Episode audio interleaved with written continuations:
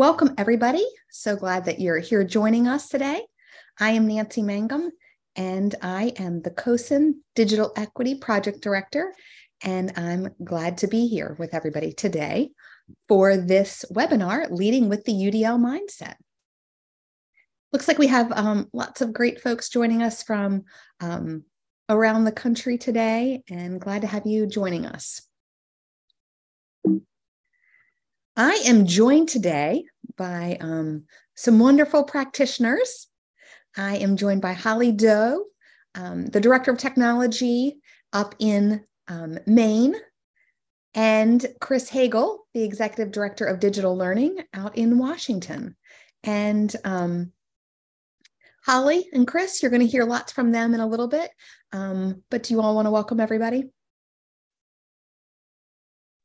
Sure. Um, hi, everybody. Um, from I work in RSU 40, um, which is in the mid coast of Maine, um, and are just excited to be here today to talk about UDL.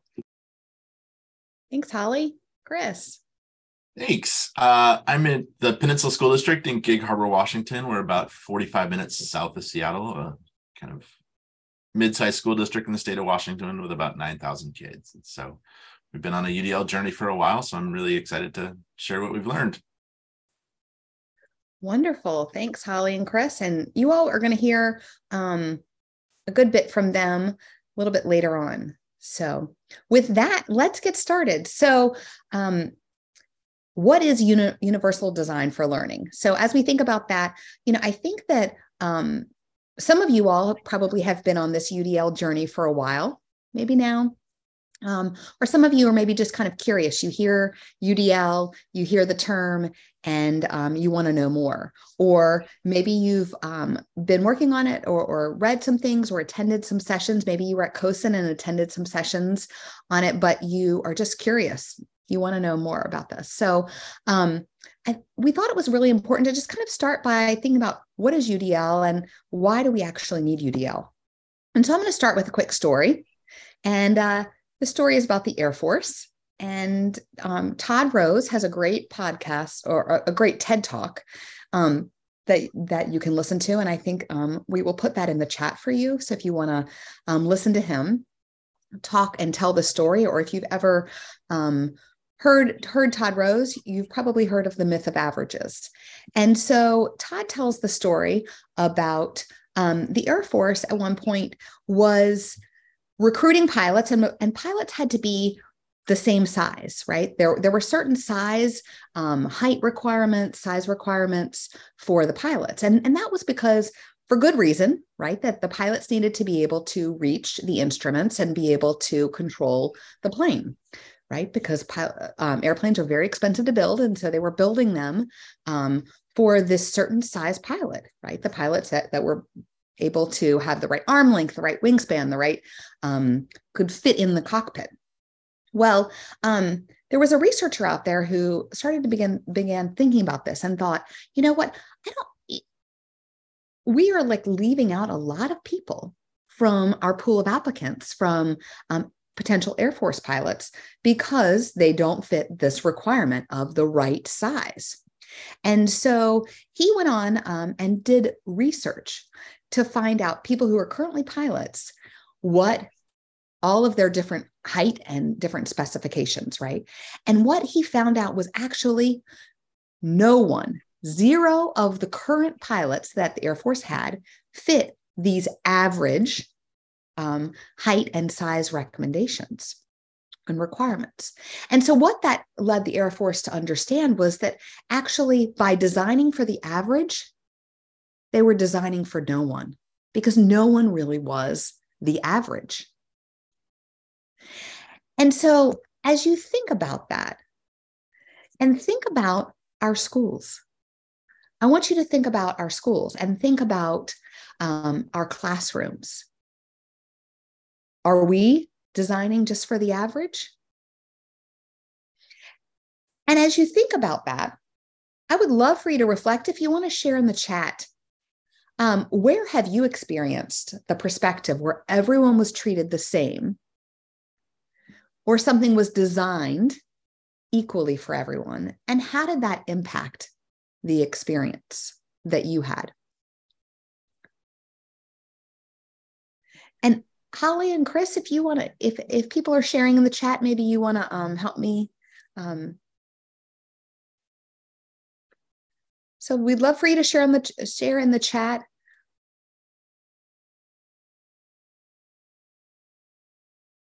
Or if you all maybe want to share your an experience that you've had.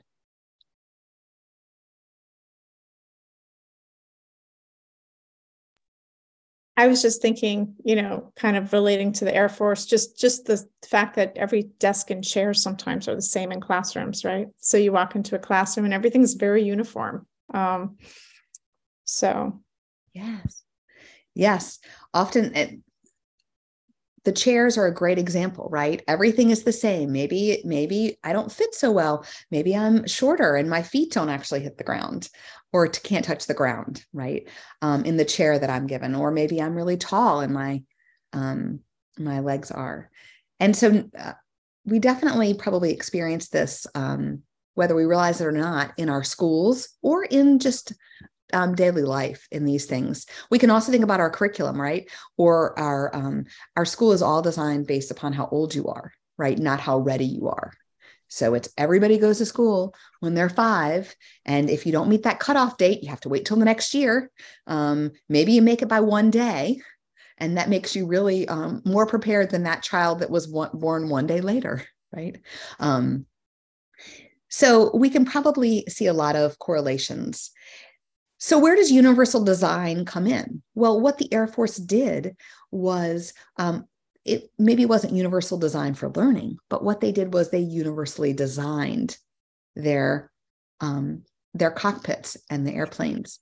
And so they made it a requirement that they would design these airplanes so that they could have instruments that moved or adjustments that the seat could be adjusted so that they that more people ha- were able to become pilots.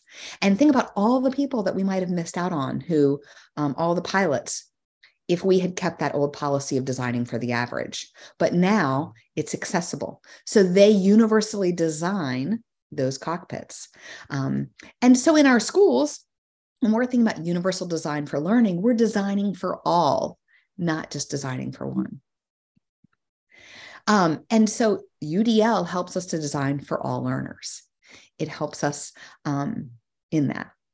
And so a core belief of UDL is that really vari- variability is the rule, not the exception. So, in thinking about that, there is no average as we design. Everybody is different. There are variables in all of us, and we must design in that way. Right. So, that's the really, if nothing else, I think we can take that away. Variability is the rule, not the exception. And so when we think about students, students may need to learn in different ways or use different materials or share what they have learned in different ways. But we're always looking to reach those same goals. Right? Uh, we all want students to be able to achieve, to master curriculum, but they may have to do it a little bit differently. CAST, C A S T, and we'll put a link to the chat in in um, to this. If eh, really anything related to universal design for learning cast is a core um, is kind of the leader and the person that we all look to when we're thinking about universal design for learning. And cast gives us this framework here that helps us to um, kind of think of what does udl mean? So how can i design learning for all my students and as we look across this, um, we can think about that we need to provide multiple means of engagement, multiple means of representation or how we share information, and then multiple ways for people to um, express what they have learned or their understanding of what they have learned. And so, um, as we think about engagement, representation, and action or expression, um, CAST kind of gives us this, this framework for helping teachers understand how to design effectively. So, I'm curious, where are you experiencing a universal design for learning in your work? If you want to share in the chat, can you think of opportunities that you've had where maybe you had an opportunity to learn in, in different ways or to express what you know in different ways or have multiple ways to engage with content.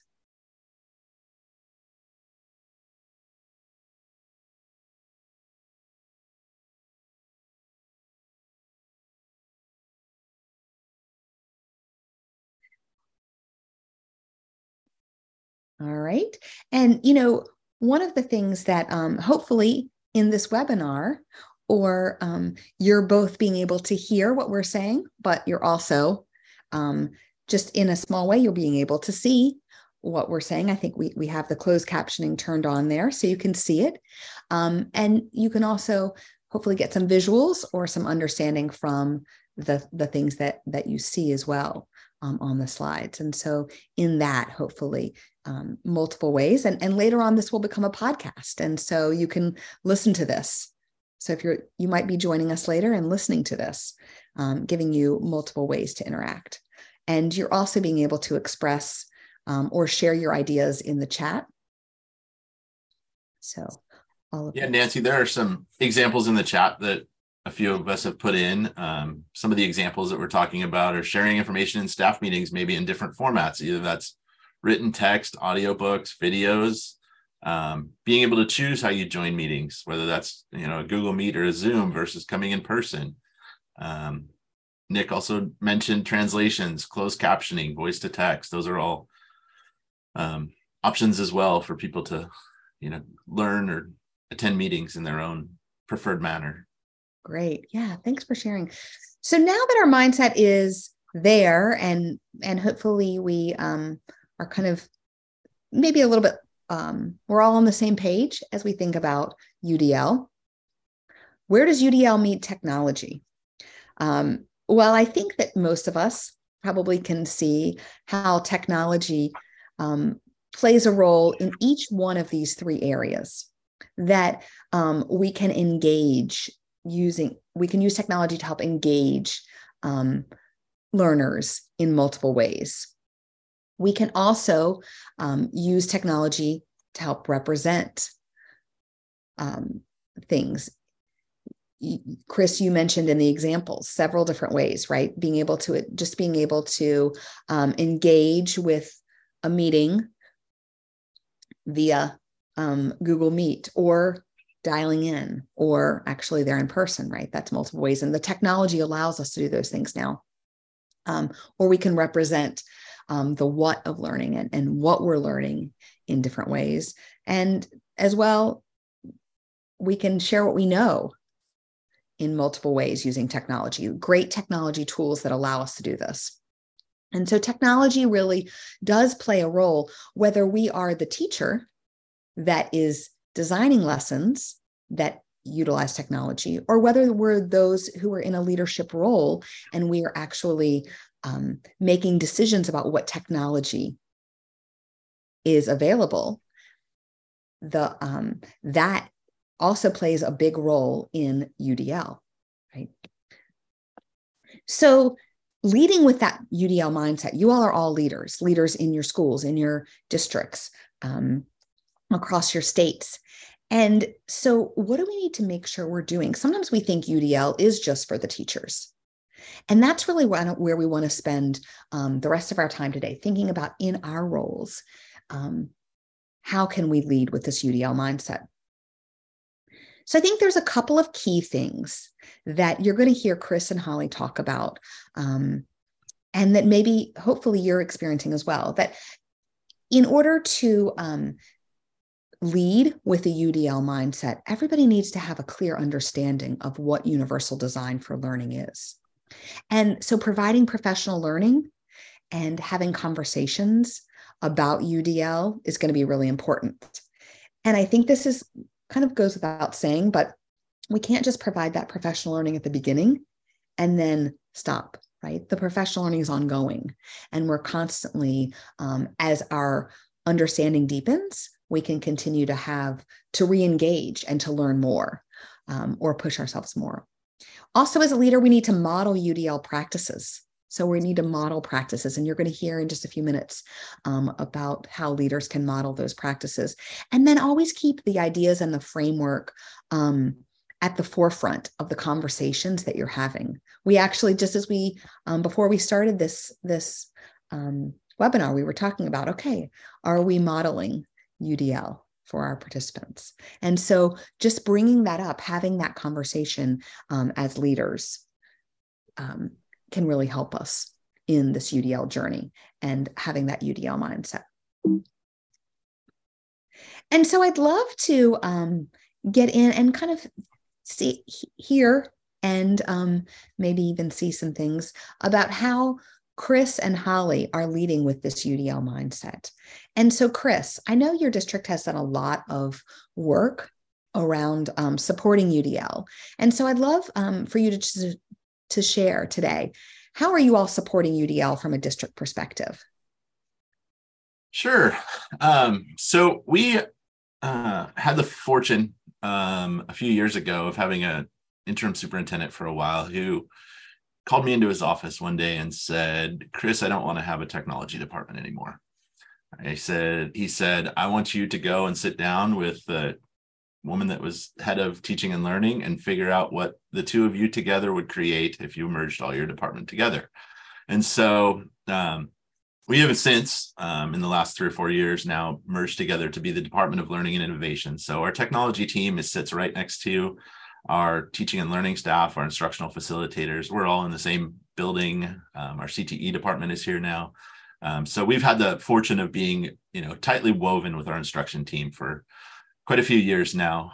Um, about four years ago, three years ago, uh, we took part in a Washington State leadership grant to talk about inclusive practices across the district. And so, from a district high level perspective, we took about three years just ensuring that our entire district office leadership team was grounded and understood the foundation of universal design. So we had representatives from our teaching and learning group, um, our all of our assistant superintendents have taken part. Um, we had board members, technology department representatives, and special ed all together going through this training for the last three years. Um, that kind of culminated into last spring bringing in a um, kind of internationally known speaker uh, trainer on universal design katie novak. And she's been working since last spring with our principals getting them on board for the eventual plan this fall which was to start having conversations with teachers doing professional development. And so we have we started with our or with all of our staff at our kickoff days this year. Katie came back for all staff kickoffs and she's led us through um, kind of trainings on universal design. And then we've kind of broken down the some of those guidelines into three smaller areas to focus on this year. And so we're fo- focusing on firm goals and making sure that we teach learning objectives in every class um, classroom engagement and how also flexible methods. So allowing students to have different ways to um, acquire content or show that they're learning. So that's kind of where we've gotten to. We know this is a long journey. We're probably going to be at it for many more years but um, from a district perspective that's how we've kind of tackled universal design. Great. Thank you. You know i think that um one of the the big things that i heard there is it is definitely across the district right? The dist it is a district wide. This isn't something that just you're taking on or um, just the teachers are taking on but that it's really led by all of you all. And um, it sounds like it's it's a thread running throughout probably most all conversations that that you're having. Um, and so that's great to hear and i think that that's a big takeaway. One other thing that as you were talking chris i you know i i, I maybe um it goes without saying, but um, equity, you know, you mentioned the word equity, and, and I should have um, probably mentioned that earlier on, in that this really is an ec- universal design um, allows us to lead with equity right? Leading with equity, because equity is really giving every student what they need or giving every person what they need. And um, I think UDL really does that. And so um, I'm glad that you mentioned that. So um, obviously CoSN, we're we're focused on technology. And um, so what are some of the technologies that that we can use to support um, learning for all or, or, really help us in our quest um, as we're thinking about udl um, holly or chris holly you want to jump in first or? Sure sure. Yeah um, so typically i look at this you know when we're talking about technologies i i guess we could be talking about software or hardware. Um, i tend to lean towards software first um, and um, in the pelham school district where i was the director of tech for eight years uh, we did a lot of work around um, MTSS or multi multi-tiered systems of support. Is that I believe um, with the triangle, you know, where you have, um, you know, all kids are tier one, and then you have your tier two and your tier three. So I really um, can relate this um, to to that system and what we did there, and and the fact that you know when we looked at software and technologies, we wanted to make sure that we had technologies that addressed all of those tier one students. Um, so one of the examples of that is we were looking for text to speech and speech to text type tools um, that we could, although they, you know, really benefited special education students who needed um, pieces read aloud in Google Docs and things like that, um, they really benefited all students. Um, so just kind of ensuring that, you know, we had those technologies across the district. Um, one of the recent ones I've kind of been um, talking with teachers about is um, and, and it started with special education we were talking about bookshare which is a free tool uh, that districts can take advantage of. Um, but you have to have certain qualifying factors um, you know visual impairments or uh, you know you can read on the website but they have specific things that you have to qualify for for bookshare and so we had a teacher who came to me and said you know i i have these fifth and sixth graders. Um, you know i want not I, I, work with them in reading groups and we do all this type of work but i really want to have this experience um, that builds the pleasure of reading um, but also um, allows kids to sit together in groups and have conversations about books. And so she was really trying to build that comprehension and um, and these positive sort of book groups. Um, but she knew that her kids were not all the same reading level. Um, and so she said, you know, how can I make sure that every single student in my classroom has access to an audiobook? Um, and she was, you know, like teachers are so creative. Um, she was going off on her own and she, you know, she had her own Audible account and other, you know, things she was trying to do. And I said, well, let me, let me think about this, but let's, we can make this work. So we're looking now at, you know, Sora, which I think a lot of people know about, but it's just an online library. It could be any online library of audiobooks and ebooks where students can access those books on their Chromebooks. Um, and then she's got the print books available too. So, so kind of, you know, she's removing those barriers um, to those books and to that to that reading experience. And it's just really, you know, I guess um, it, it makes me feel good. I'm actually going to be going in on Friday afternoons. I volunteered for the whole month of January, but I kind of want to see this in action. You know, like when you remove those barriers, what what types of things can happen? Um, so we've been doing that, and and you know, looking at other software like formative assessment tools that, um, you know, not just the game based ones where kids, you know, are all competing, which I sometimes i'm not a big fan of but you know there are other nice assessment tools where you can lead the students through slides um, and have them interact and and get feedback immediately but you can also let kids go through those at their own pace and you know kids do differently and that's what technology can sort of offer is that those different you know abilities to either work at your own pace or or maybe you need more direct um, so so those are just a couple of things that we've been um, recently kind of playing around with Great. Thank you, Holly. Chris, love for you to share. Sure.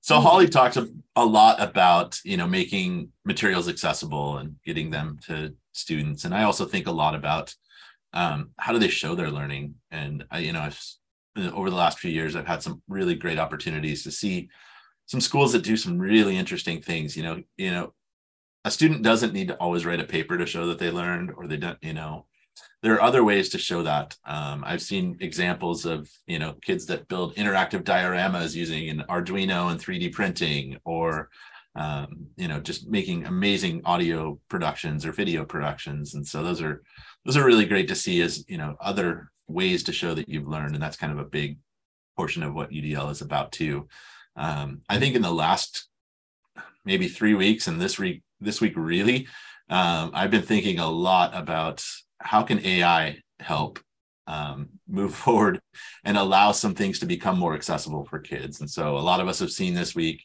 you know the new ai tool chatbot that came out that is just really fascinating around what it can do with text. Um, and so I've I've had a version of that in my you know read it later service for two or three weeks now, and you can ha- use that to provide summaries of reading or to translate reading or to provide redo the co- the passage at a lower reading level so that you can get that um, yeah. consume that content so students that need it. And so i think some of the things that we're going to see around ai and how we could utilize that as a tool um, in the classroom and a tool for um, udl is amazing. Um, so yeah those are some of the things i've been thinking about yeah right huge potential and think about the um, it really is a game changer for so many of our students that that could be huge. Um, and you all who are here with us today if you have um, technologies or, or tools that you're using um, share those in the chat because it's um, great to learn. We want to learn alongside alongside you all as well. Um, nancy can i just add one thing? Yes please Molly. Yeah, I just so oh yeah, Nick just posted read write for Google. So that that was the one I didn't I didn't refer to it by name, but it is fantastic. Um no, I think ultimately like, you know, so there's um there's a book out there and I'll I'll I'll paste it into the chat. It's called Make Learning Personal. And it's all about personalizing learning, but personalizing learning is UDL, really, like, or UDL is personalizing learning. So um, I will paste that into the chat because they talk about a backpack or of sorts for students. Um, where they sort of build this like repertoire of t- tools, and a lot of those are technology tools, um, not always, but and they put those tools into their backpack and they have tools for representation and they have tools for engagement and they have the tools for presentation. So um, i love that idea of the backpack but i didn't want to share it without giving credit to um, kind of where it comes from. So i'll go ahead and paste that in. Great. One other that was just mentioned in the chat nancy is one that we use in our district and that's helperbird which is very similar to read write. Um, for us it's been wonderful because we could afford it for the entire district where read write um, was a little bit more challenging for us. And so helperbird is great. It has things like immersive reader built in um, and a lot of other accessibility tools. So that is a good one. Thanks for sharing. Yeah mm-hmm. lots of good things coming at us. All right. Anything else there holly or chris? All right. So let's jump on to the next question. Um, so we've talked about district perspective and, and the coherence and that vision across the district. We talked about specific technologies um, that maybe will help us, but what about the systems? Because as a leader, you all are um, probably implementing a lot of different systems. You have systems within your team or systems that, that you're implementing across the districts. But what are some of those things that we can do if we're leading with that UDL mindset that can help us? Holly?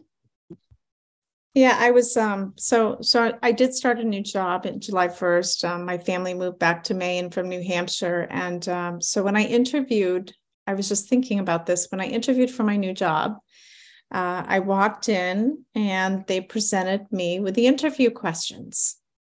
And I was like, oh my goodness. I've never had that. Um, right. I've never ahead of time. Is yeah, that on, on, a piece of paper, and I had a pen, and I had a little place I could sit, and I could actually kind of think about those questions ahead of the interview. Um, and I think that's an everyday practice. You know, that's how they do things. Um, so I I was kind of impressed. I'd never been in that situation. So I do that. So the hiring, I think, practices you can build in um, kind of that UDL uh, mindset into how you hire and and everything from how you onboard people to interview people. And even post jobs you know how how you make those jobs available um, on your website and through other um, um, places. So so that's one system. Um, it, in direction with my actual team that i work with every day my technology it staff we have a nice little um, we have 1800 students in our district so we have a team of five. Um, so we're really small and uh, we just started using um, a new ticketing system. And the one of the things that you know we talked about and that was important was that teachers it is easy for teachers to submit a ticket if they have an issue so uh, we built in um, which all ticketing systems have this but you don't always think about it as re- removing a barrier is putting the email in so that the, all they do is email off their issue and sometimes we don't get all the details but you know on our end we'll fill in the details. We'll work out those things with that person.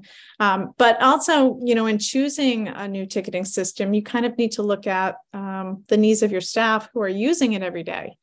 Um, so the teachers may not see that but that particular ticketing system had an app that my technicians could put on their phones. And so no matter where they were they had instant access um, and could make it available on their computer, their phone, or wh- whatever they were doing. So, so ticketing is one um, that we are, you know, we've just been looking at recently. And then I would say, kind of on a bigger scale, uh, I, I was really pleased to come into the district and see that they had a technology, kind of like Chris talked about, where that fusion of curriculum and technology. Uh, we have a curriculum technology committee and that committee uh, sits down and they look at uh, requests from teachers that come in for software and hardware. Um, they look at it through that, um, while they don't always know it, it's through that UDL lens and that mindset of is this going to remove barriers for our students? Um, is this going to remove barriers for our teachers? Um, and um, is this something that that makes sense to put into our classroom? So everything from looking at whether we want to make a change to ipads in kindergarten um, from chromebooks to uh, you know big software purchases kind of goes and is vetted through that committee. So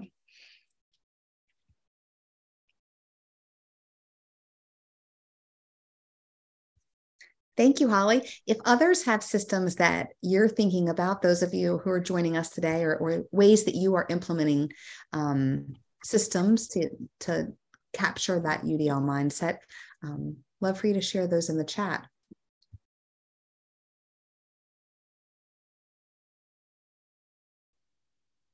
You might also want to be thinking about questions because we're going to have a little bit of time at the end here for some Q&A with Holly and Chris. And so if you're thinking about, um, if you maybe have some questions that that you want to ask them.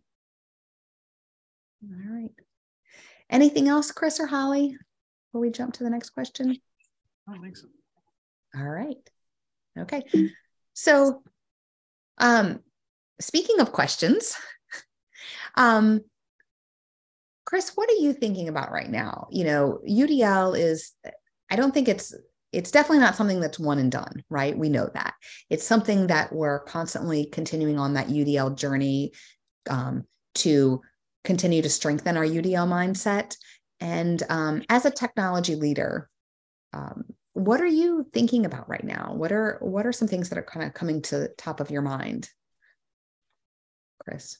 Um, sure. So one of the things I've been thinking about for a while now, and you know, it's it's kind of an evolution in my mind of what does digital equity look like for all students. Um, when we really think about universal design and we think about students having um, choice in the flexible um, means that they acquire content and acquire learning and flexible ways that they can show their learning is our standard of one size fits all devices for every child really the best model looking forward um, we give we're trying to work towards having students have that ability to choose what works best for them to learn.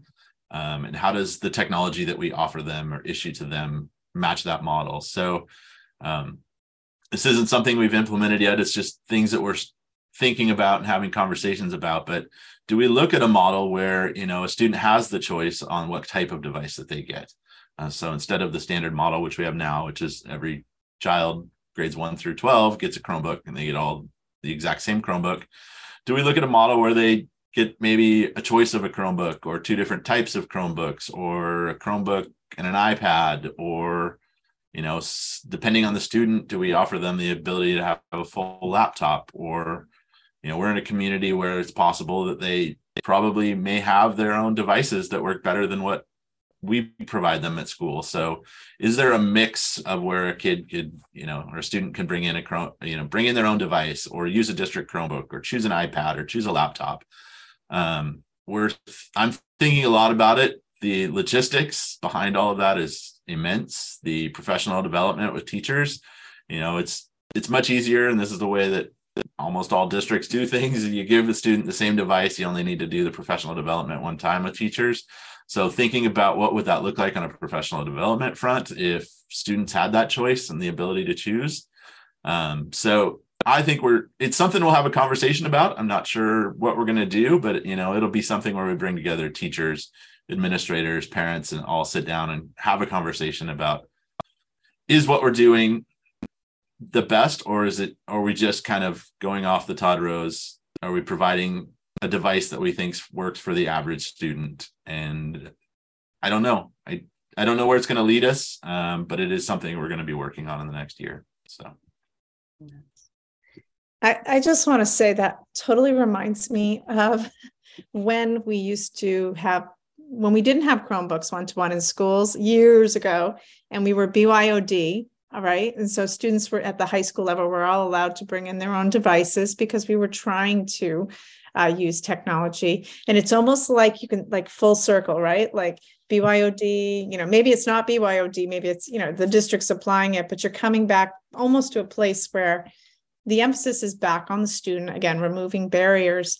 Where I remember the conversations about having um, a Chromebook, a standard Chromebook in the classroom, and if I look back and I really look at those conversations, we were talking about teachers' needs.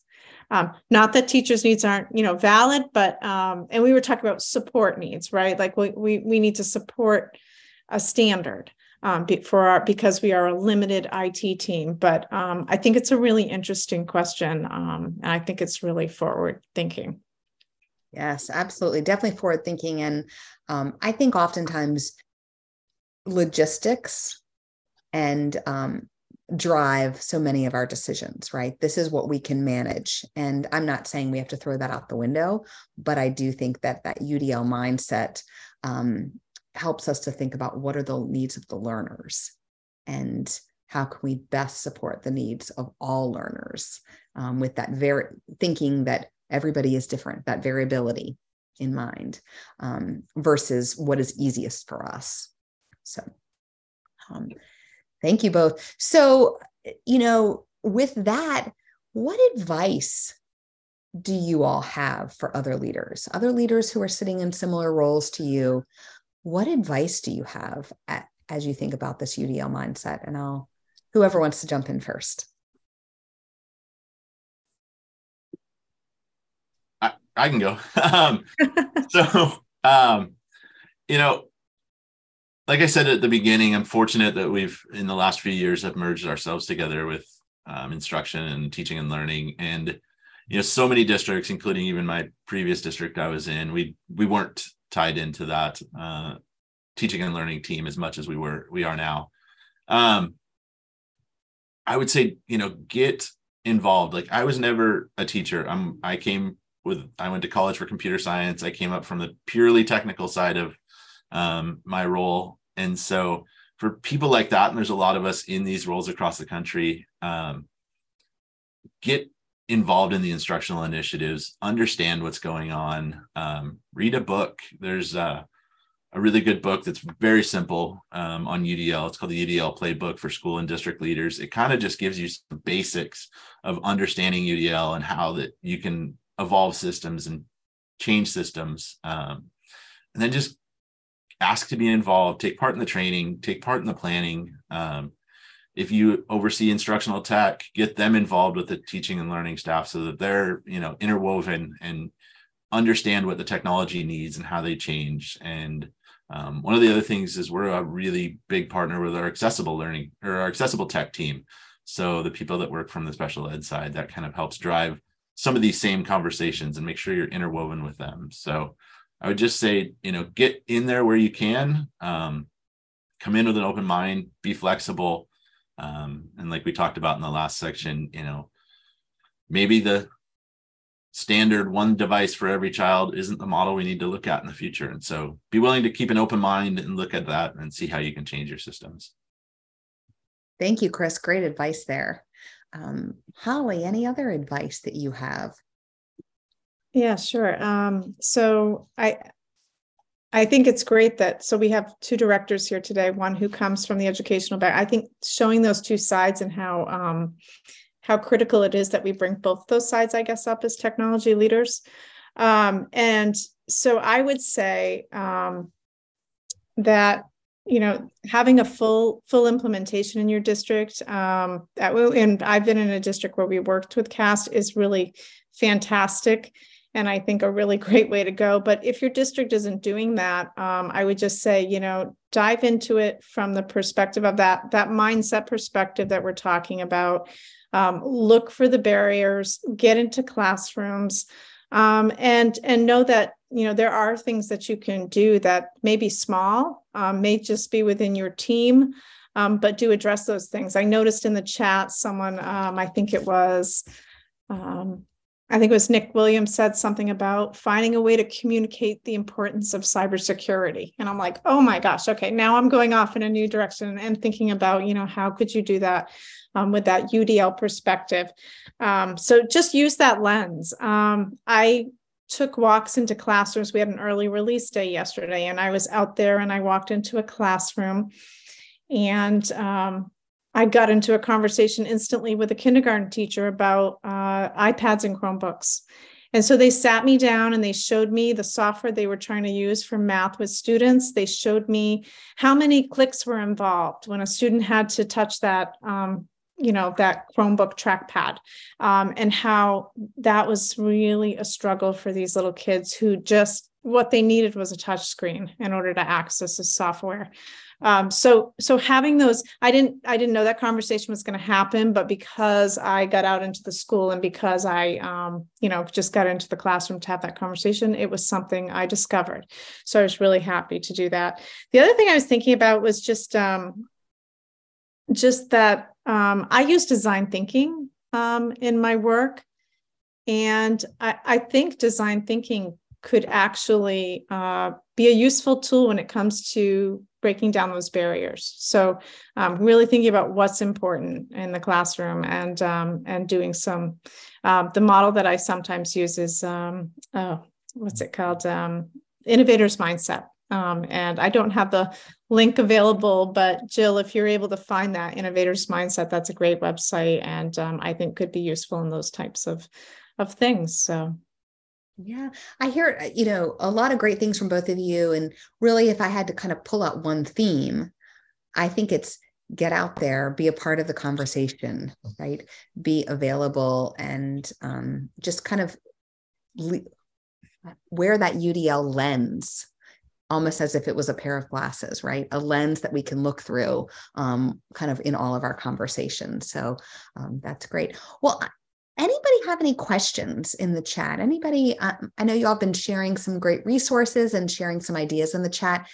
Do you have any questions for Holly, Chris, or or just for the the group that's here today?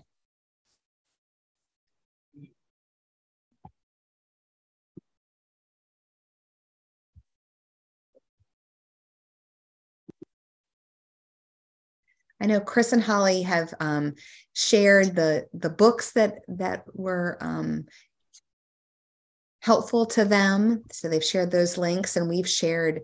Um, CAST has great resources.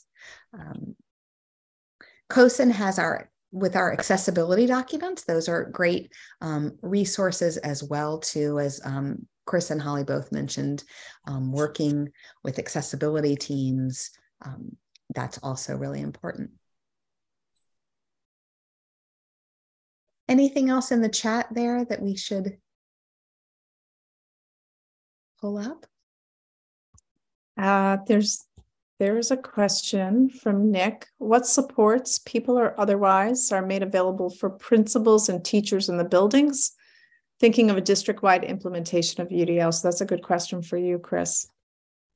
Sure. So, um, so when you look at the UDL guidelines, um, there are a lot of them. We tried to break them down this year into just three to focus on this year because this is going to be a multi-year rollout.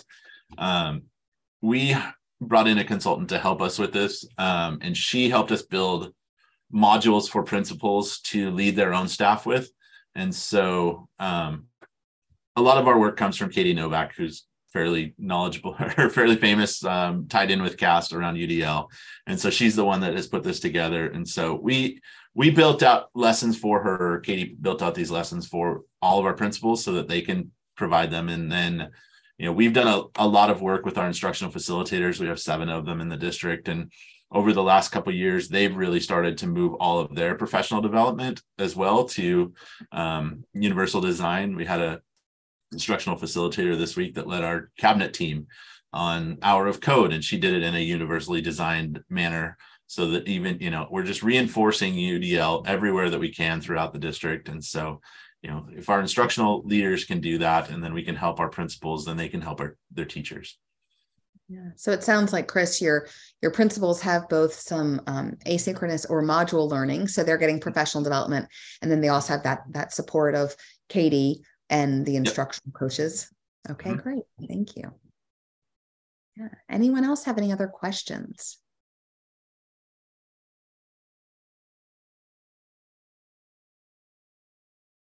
All right.